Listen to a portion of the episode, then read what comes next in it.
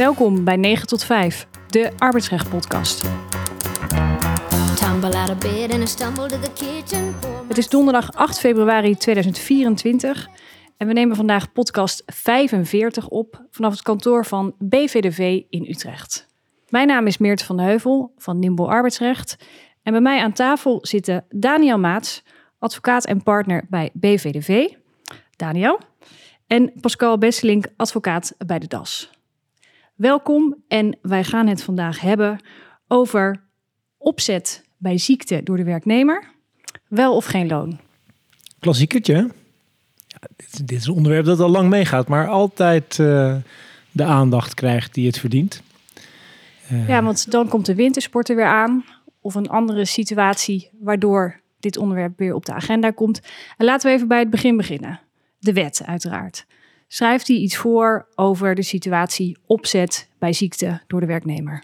Pascal. Ja.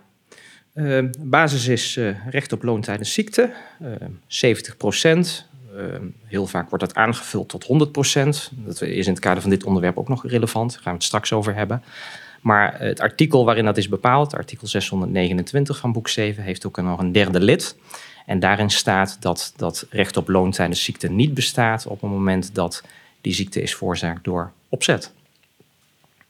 Ja, daarmee is de vervolgvraag opzet. Wat is opzet en kunnen we situaties bedenken waarin je toch wel zou verwachten dat er sprake is van opzet? Ik denk dat werkgevers al vrij snel iets aanvoelen als opzet. Eh, omdat zij eh, met de financiële gebakken peren zitten als een werknemer eh, uitvalt en langdurig ziek is. Het kan toch niet zo zijn dat. Ja, Die. ja dat, dat is denk ik eh, een goede binnenkopper als je op een verjaardag zit en, en eh, als werkgever daar iets voorlegt. Ehm, dit voelt niet goed, maar opzet, eh, ja, daar wordt toch wel ehm, eh, zeer strikt naar gekeken als je kijkt naar de rechtspraak. Die opzet moet namelijk gericht zijn op het ziek worden. En zou daar snel sprake van zijn? Eh, nee, dan eh, geven we ook meteen al eh, de uitkomstprijs. Eh, Nou, stop hem maar dan. er is best veel, best veel rechtspraak over dit onderwerp. Ehm, ja, uitkomst is bijna in al die zaken hetzelfde. Uiteindelijk wordt die opzet niet snel aangenomen vanwege het feit dat, zoals Daniel net zei, ja, die opzet moet gericht zijn op het ziek worden. Dus je moet iets doen met het doel om ziek te worden. Ja, dat wordt niet snel aangenomen. Ja, en ik kan mij voorstellen dat het ook niet de werknemer is die daar een beroep op doet. Het is de werkgever die zal moeten aangeven of onderbouwen, die heeft de bewijslasten. Hè? Jij hebt met dat doel die arbeidsongeschiktheid of die ziekte in de hand gewerkt. En kunnen we het eh, wat meer nou ja, eh, tot de verbeelding laten spreken door Beetje wat vo- ja, voorbeelden wil je, wil je horen. put the fish on the table. Nou, ehm, als, je, als je heel lang terugkijkt, de- degene die ik kon vinden die mij ehm, opviel, was eh, een zaak waarin het ging om een sterilisatie eh, van een man. Eh, die die eh, viel daardoor vervolgens uit. Eh er was geen medische noodzaak voor die sterilisatie, dus je zou, je zou kunnen zeggen dat is een keuze geweest om dat te ondergaan. Maar er werd toch anders naar gekeken door de kantonrechter in Leiden in 1999 alweer, de vorige eeuw. Je bent wel heel ver teruggegaan. Ja, Ja. ja. ik, ik wil niet zeggen dat ik toen al eh, actief was, want dat was niet zo. Ehm, maar dit, dit was wel eentje die ehm, sprak. Ehm, en daar werd geoordeeld, ja, die opzet was niet gericht op het ziek worden. Het was weliswaar een keuze geweest om die, eh, die ingreep te ondergaan. Maar de complicaties die daaruit voortvloeiden, ja, die komen toch voor rekening en risico van de werkgever. Maar wat, wat filter je daar dan uit? Er zijn na 1999 nog meer uitspraken geweest die zich richten op een cosmetische ingreep met de vervolgvraag: is het wel of niet medisch noodzakelijk? Eh, ik zie twee hoofden aan de overkant van de tafel knikken. ja, Eh, Pascal? Ja, ja een, een aantal. En ehm, ehm, ik, ik, ik zal zo ook nog even een leuke die ik vond eh, eruit halen. Maar wat, wat denk ik een beetje de lijn is, is, ehm, is, de, ehm, is de cosmetische, of is de ingreep is die van cosmetische aard of is die medisch noodzakelijk? Dat is een aspect wat in dat soort zaken meespeelt. Op het moment dat die medisch noodzakelijk is, dan, ja, dan ben je er eigenlijk al. Dan is er sprake van ziekte en dan is er sprake van het recht op loon tijdens ziekte. Eh, maar het kan ook zo zijn dat het uiteindelijk om een cosmetische ingreep gaat, wat niet medisch noodzakelijk is. dan is de lijn, zoals ik hem in ieder geval heb gezien, er zijn niet zo heel veel uitspraken, maar ze zijn er wel. En dan is de uitkomst eigenlijk telkens Ja. hetzelfde. Dan is de periode dat je dan afwezig bent door die cosmetische ingreep, dus zeg maar de operatie zelf en de tijd om te herstellen, die wordt gezien als tijd die uiteindelijk voor rekening en risico van de werknemer komt. Dus geen loon over dat stuk? Over die periode Ja. geen loon, maar het kan zo zijn, en daar gingen die zaken dan natuurlijk over, dat je vervolgens wordt geconfronteerd met ja, een onvoorziene, eh, onvoorziene gevolgen daarvan. Dus dat je uiteindelijk dat er complicaties zijn na, de- na zo'n operatie en dat je daardoor langer uitvalt dan uiteindelijk van tevoren was voorzien. Dus dan, dan ben je langer uit de running, je bent ziek en dan is uitgangspunt in rechtspraak, zoals ik hem heb gezien, eh, dat je over die periode daarna dan wel recht hebt op loon tijdens ziekte. En dat dat dan niet kan worden aangemerkt als opzettelijk ziek. Dus als je wat concreter maakt, laat ik het dicht bij mezelf houden. Ik zou besluiten om een haartransplantatie in Turkije te laten doen. Ehm, die periode dat ik naar Turkije vlieg, eh, dat is voor eigen rekening. Neem ik vakantiedagen op. Eh, werkgever vindt dat goed. Ehm, ook al haal ik er misschien meer zaken mee binnen.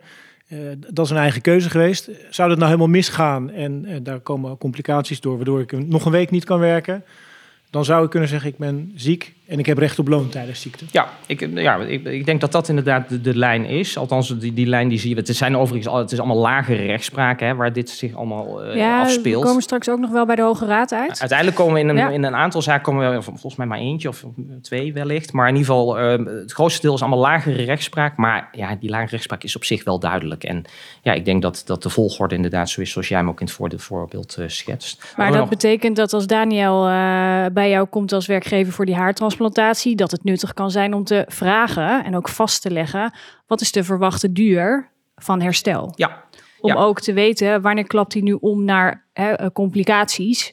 Eh, want ik, ja, ik zie daar wel een andere discussie ontstaan van ja, wat is nu de hè, verwachte hersteltijd?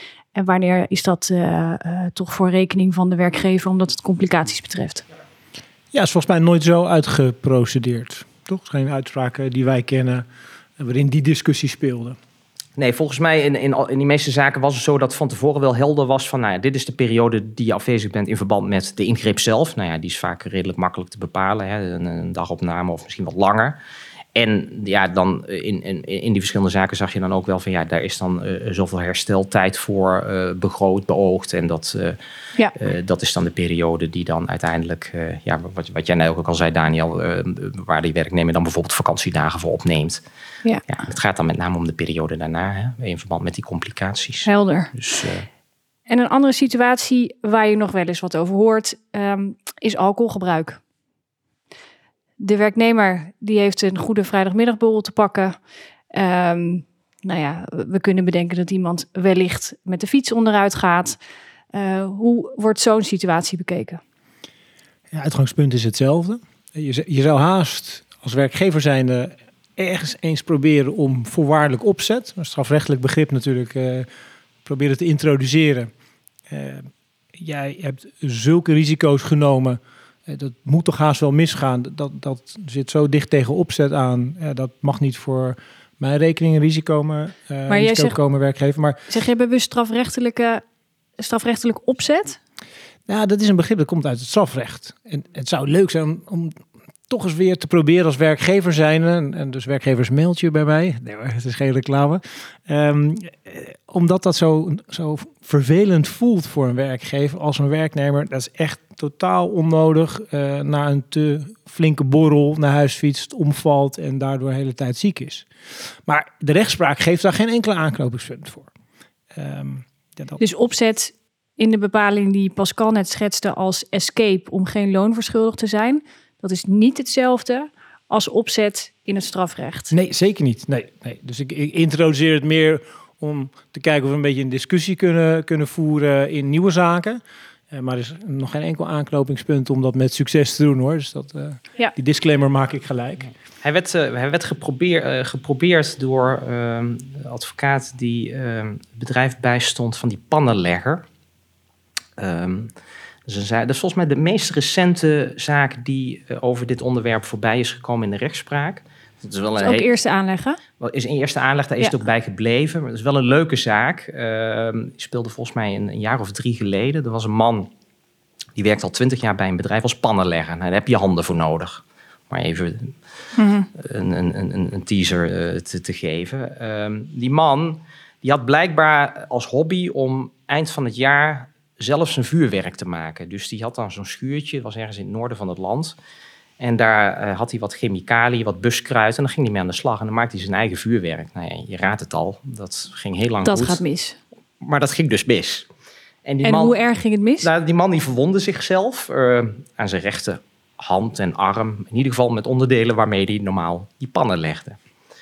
En ehm, het, ja, die casus, is nog wel leuk om te zeggen, van eh, die man die laat zich door zijn echtgenote ziek melden. Die vertelt verder niet wat de achtergrond is. Dus in eerste instantie weet die werkgever ook helemaal niet wat de eh, reden van de ziekmelding is. Overigens hoeft dat ook niet, hè? weer een ander Precies. Onderwerp. net Ja. Eh, dus- dus hoeft ook niet. Maar uiteindelijk kwam dat dus wel uit. Want ja, die man kwam bij de bedrijfsarts en uiteindelijk... Ja, Kreeg dat ook waarde dat dat daar niet Nou over was gedeeld? dat kreeg uiteindelijk waarde. Want dat was het moment waarop die werkgever... Ja, die was woest. Want die zei van... Ja, goed, die had die man natuurlijk nodig. Die eh, hoorde van... Nou ja, hij is niet alleen uitgevallen. Nee, hij is wel een week of... Nou, in ieder geval volgens mij een week of zes of misschien nog wel langer... Ja. kan hij niks meer doen.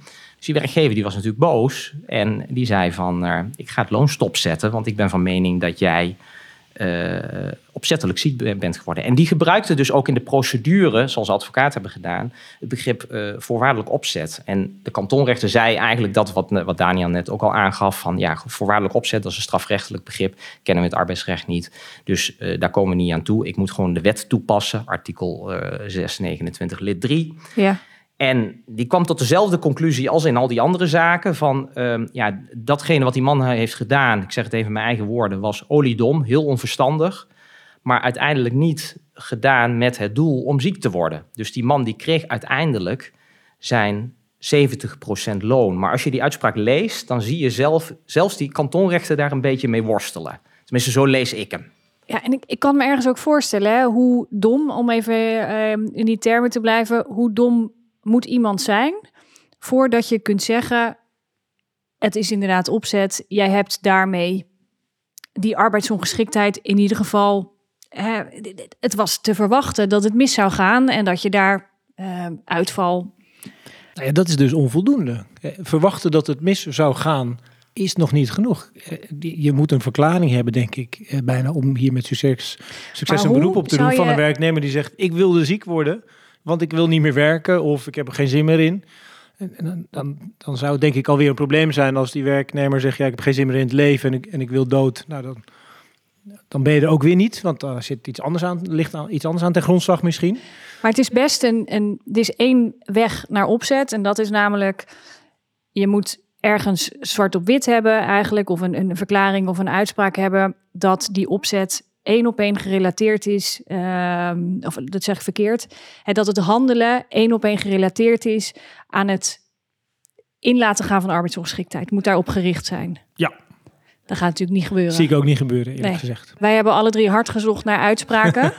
Ehm, Ja, arbeidsrechtelijk zijn ze niet. Want ik, ik vond nog wel wat, maar dat is een beetje, ligt een beetje buiten het arbeidsrecht. Maar een zaak die ik vond was, was een tandarts. En die ehm eh, lichtte zijn arbeidsongeschiktheidsverzekering op. Want die had, zijn eigen, had zichzelf verwond aan zijn hand.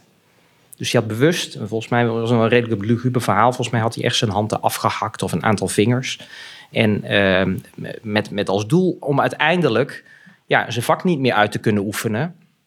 En uiteindelijk eh, de premies voor, eh, van zijn arbeidsongeschiktheidsverzekering te kunnen opstrijken. Nou ja, ik denk dat als zoiets zich arbeidsrechtelijk voor zou doen, wat natuurlijk, ja goed, dat, komt natuurlijk niet voorbij. Maar ja, dan kom je natuurlijk wel in die buurt. Want dan doe je echt iets om met, ja, met het doel om ja, ziek te worden, om opzettelijk ziek te worden. En op grond daarvan uiteindelijk. Maar dat ko- dat komt wel overeen met wat we, wat we zo juist op het einde bespraken. Eh, Dan moet ergens uit blijken dat dat doel, die opzet, eh, is geweest eh, gericht op het ziek worden en, en daarmee eh, de loondoorbetaling veiligstellen.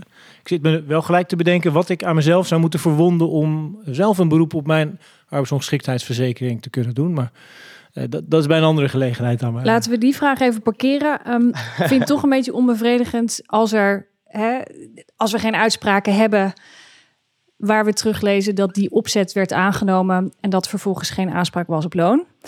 Ehm, ik zou toch, hè, save the best for last, even die hogere rechtspraak willen bespreken. En dan komen we in 2008 en dan kijken we naar de, het voetballersarrest. En wat is daar nu zo bijzonder aan? Mag ik een van jullie uitnodigen om... Ja, nou, daar ging het met name over. We hebben het natuurlijk telkens over het loon tijdens ziekte, zoals dat in Mhm. artikel 629 is bepaald, die 70% Maar heel veel werkgevers betalen daarnaast nog wat meer. Vaak eh, het eerste ziektejaar zijn 100% en het tweede ziektejaar soms ook nog wel wat meer.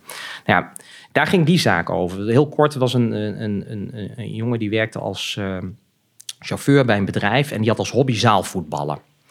En eh, die eh, eh, deed dat regelmatig en die viel daardoor ook regelmatig uit. Echt in grote regelmaat was hij weer een paar dagen uit de running... omdat hij weer een of andere blessure had opgelopen. En ja, die werkgever die, ja, die, die kreeg telkens weer van die ziekmeldingen. En op een gegeven moment gaf hij ook aan van... ga toch wat anders doen, want ja, dit, dit kan zo niet langer. Dus die had hem ook daar ook al een paar keer voor gewaarschuwd. Nee, raad het al, dat, dat deed hij niet. En het ging weer mis. En toen, eh, dat was volgens mij in de vorm van een... eh, een, een, een eh, Want hij was van normaal voetballen al naar zaalvoetballen gegaan. Nee, hij, was, Dat- hij, heeft, de, de- eh, hij heeft altijd gezaalvoetbal. Tenminste, zo heb ik de casus begrepen. Dus altijd zaalvoetbal. En zaalvoetbal is blijkbaar ook heel eh Blessuregevoelig. blessuregevoelig. Ja. Ja, al die sporten in, in de zaal, hè, je moet keren. En, eh, dat Ja, exact. Een aanslag op je gewrichten. Ja, en, Zeker en, voor en wat oudere ja, mannen.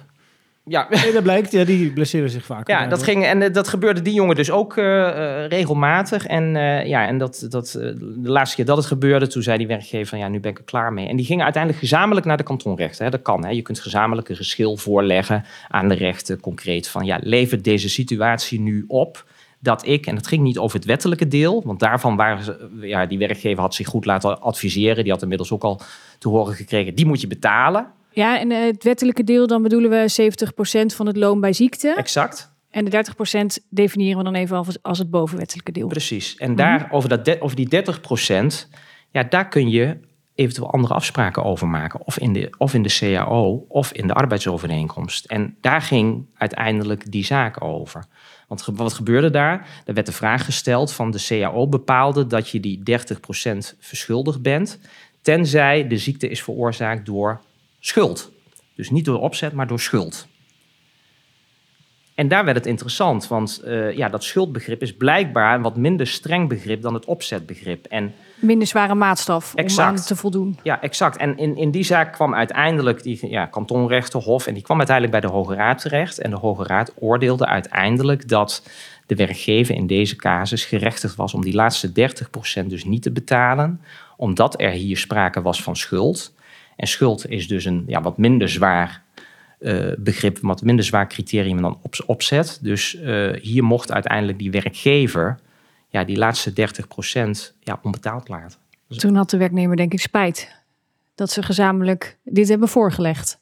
Ja, dat, dat, dat, is op zich, ja, dat is op zich nog wel een goede vraag. Dat, eh, dat, eh, ik, ik weet het niet, maar ehm, ehm, die werkgever had dat in ieder geval op die manier voorgesteld. En uiteindelijk eh, Is dat balletje gaan is rollen? dat balletje Ja. gaan rollen en is Wat- dat helemaal uitgeprocedeerd. Ja. Wat mij opvalt, hè, deze, eh, dit arrest dateert uit 2008. Is al best even geleden. Maar de mogelijkheid die dus wordt gegeven om in jouw CAO of arbeidsovereenkomst een afwijking op te nemen voor, de, voor het bovenwettelijke percentage, die zie je niet vaak terugkomen. Nee, nee, ik zie het in de arbeidsovereenkomsten die bij mij op tafel komen nooit terugkomen. Ehm, werkgevers vragen er ook niet om. We, we leggen het wel eens voor, maar ik zie ook niet vaak dat daar een wens ligt om dat eh, af te spreken. Maar ook CAO-partijen. CAO-partijen, ja, ik, ik ken ze vrijwel niet. Nee. Terwijl daar een kans ligt. En, en je kan best wel veel meer. hè. Wer- Werknemers die meer verdienen dan het maximum dagloon. Daar, zou je nog een groter deel afhankelijk kunnen maken van wel of niet een schuld aan de zijde van de werknemer. Maar ook daar wordt eh, vrijwel niet eh, op ingegaan. En want als je hem nu eh, vertaalt naar de praktijk, stel dat je die bepaling hebt opgenomen, CO of arbeidsovereenkomst, en nou, het, het skiseizoen is in full swing, werknemer komt terug, heeft blessures, ehm, wat zouden we daar dan van vinden? Ik denk dat die te gemakkelijk is. Maar die werknemer is van de zwarte piste werknemer gegaan. is, is eerst gaan apres-skiën halverwege de berg en toen naar beneden gegaan. Nou, werknemers hoeven natuurlijk niet ehm, veel te vertellen over de achtergrond van arbeidsongeschiktheid. Eh, in de praktijk komt dat best nog wel vaak uit. Eh, maar als je het heel strikt bekijkt, mag je op grond van de AVG, denk ik, dat helemaal niet noteren. En wat er aan de hand is. Dus je mag dat niet verwerken, dat soort bijzondere persoonsgegevens. Nou, het Maar wat is het verschil dan met de zaalvoetballer? Die, eh, de zaalvoetballer had een voorgeschiedenis. En die was gewaarschuwd. En die wist dat dit een voor hem gevaarlijke activiteit was. eh, waardoor hij vaker arbeidsongeschikt was geweest. Ja, en dat een werknemer gaat skiën en, en daardoor uitvalt. en Dat gaat vaker wel goed dan niet goed. Is denk ik niet een zo groot risico dat die werknemer daarvan moet afzien. Maar kunnen we andere situaties bedenken waarvan we zeggen... ja, kijk, dat zou dus in een bakje kunnen vallen... dat er nou ja, sprake is van, van schuld... waardoor je die 30% weg kunt strepen. En nee, ik, besprak net die de dakpannenlegger. Daar gebeurde eigenlijk ook hetzelfde. Die kantonrechter die eh, eh, leek bijna een soort met pijn in het hart uiteindelijk die vordering aan die werknemer toch toe te wijzen. Maar ehm, die kwam de werkgever ook wel een beetje te willen door uiteindelijk te zeggen van nou ja, die laatste 30% was een kort geding. Daarvan zijn die rechten, nou ja, ik eh, eh, verwacht dat de bodemrechten dat deel uiteindelijk niet zal toewijzen. Eh, niet zozeer op basis van schuld, want in die CAO was niet bepaald dat dat deel niet verschuldigd was in geval van schuld, maar op basis van redelijkheid en billijkheid. En dat is natuurlijk ruim begrip Ja. en het werd ook ruim ingevuld. Ehm, mij is ook overigens niet bekend dat er na dat kort geding nog een bodem is gevolgd. Volgens mij is dat er niet geweest, dus we moeten het ook met, dat, met die ene uitspraak doen. Maar eh, ja, daar kan de kantonrechter eh, natuurlijk mee werken. Die kan uiteindelijk zeggen van, nou ja, goed, als er een CAO is, dan zou je op basis van redelijkheid en billijkheid kunnen zeggen, ja, die laatste 30% is in dit geval niet verschuldigd. Maar wat Daniel zegt, ik denk dat dat het, het grootste punt is. Vaak weet je niet precies wat er is gebeurd. Vertellen werknemers het niet, hoeven ze het ook niet te vertellen. En wordt het dan eh, ja, uiteindelijk toch niet helemaal helder ja, wat nu de achtergrond is. En ik denk dat dat ook nog eens een keer het lastige punt Ja. hieraan is. Ook bij schuld, hè? bij dus schuld. opzet, Dus vergeet het eigenlijk Ja, maar. ja. En bij schuld, als je het zo hebt afgesproken... heb je nog enige kans, mits je het dus wel kunt... eh, Ja, de enige gedachte die nu bij mij opkomt is dat je aan eh, die aanvulling, het bovenwettelijke deel, eh, de bewijslast eh, omdraait. Eh, vaak staat er opgenomen, de werknemer heeft recht op 30% aanvulling tijdens ziekte. Ehm, komma, behalve als de ziekte is veroorzaakt als gevolg van schuld aan de zijde van de werknemer, zou je kunnen omdraaien. Eh, werknemer heeft recht op die aanvulling indien werknemer aantoont dat het geen gevolg is van schuld aan zijn zijde. Ehm, nou, daar, zou, daar zou je nog een ingang kunnen hebben om het iets gemakkelijker te maken, bewijsrechtelijker. Goed punt. Mannen, hebben wij nog eh, voor, hè, aansprekende voorbeelden laten liggen in deze podcast... gerelateerd aan opzet en de zieke werknemer? Nee, volgens mij zijn de, de- ja, de, cosmetische zaken, de cosmetische ingrepen, de alcoholzaken. We hebben de zaalvoetballen gehad. Nou, de pannenlegger is de, de meest recente. Ja, en ik denk dat dat het zo'n beetje wel is. En die lijn is, ja, denk ik, donkerrood. Denk ik ook. Ehm, dan wil ik jullie bedanken voor ehm, nou deze podcast. En wil je weten over welke andere arbeidsrechtelijke onderwerpen we nog meer een podcast hebben opgenomen? Bekijk dan de andere 44 afleveringen via je favoriete podcastkanaal.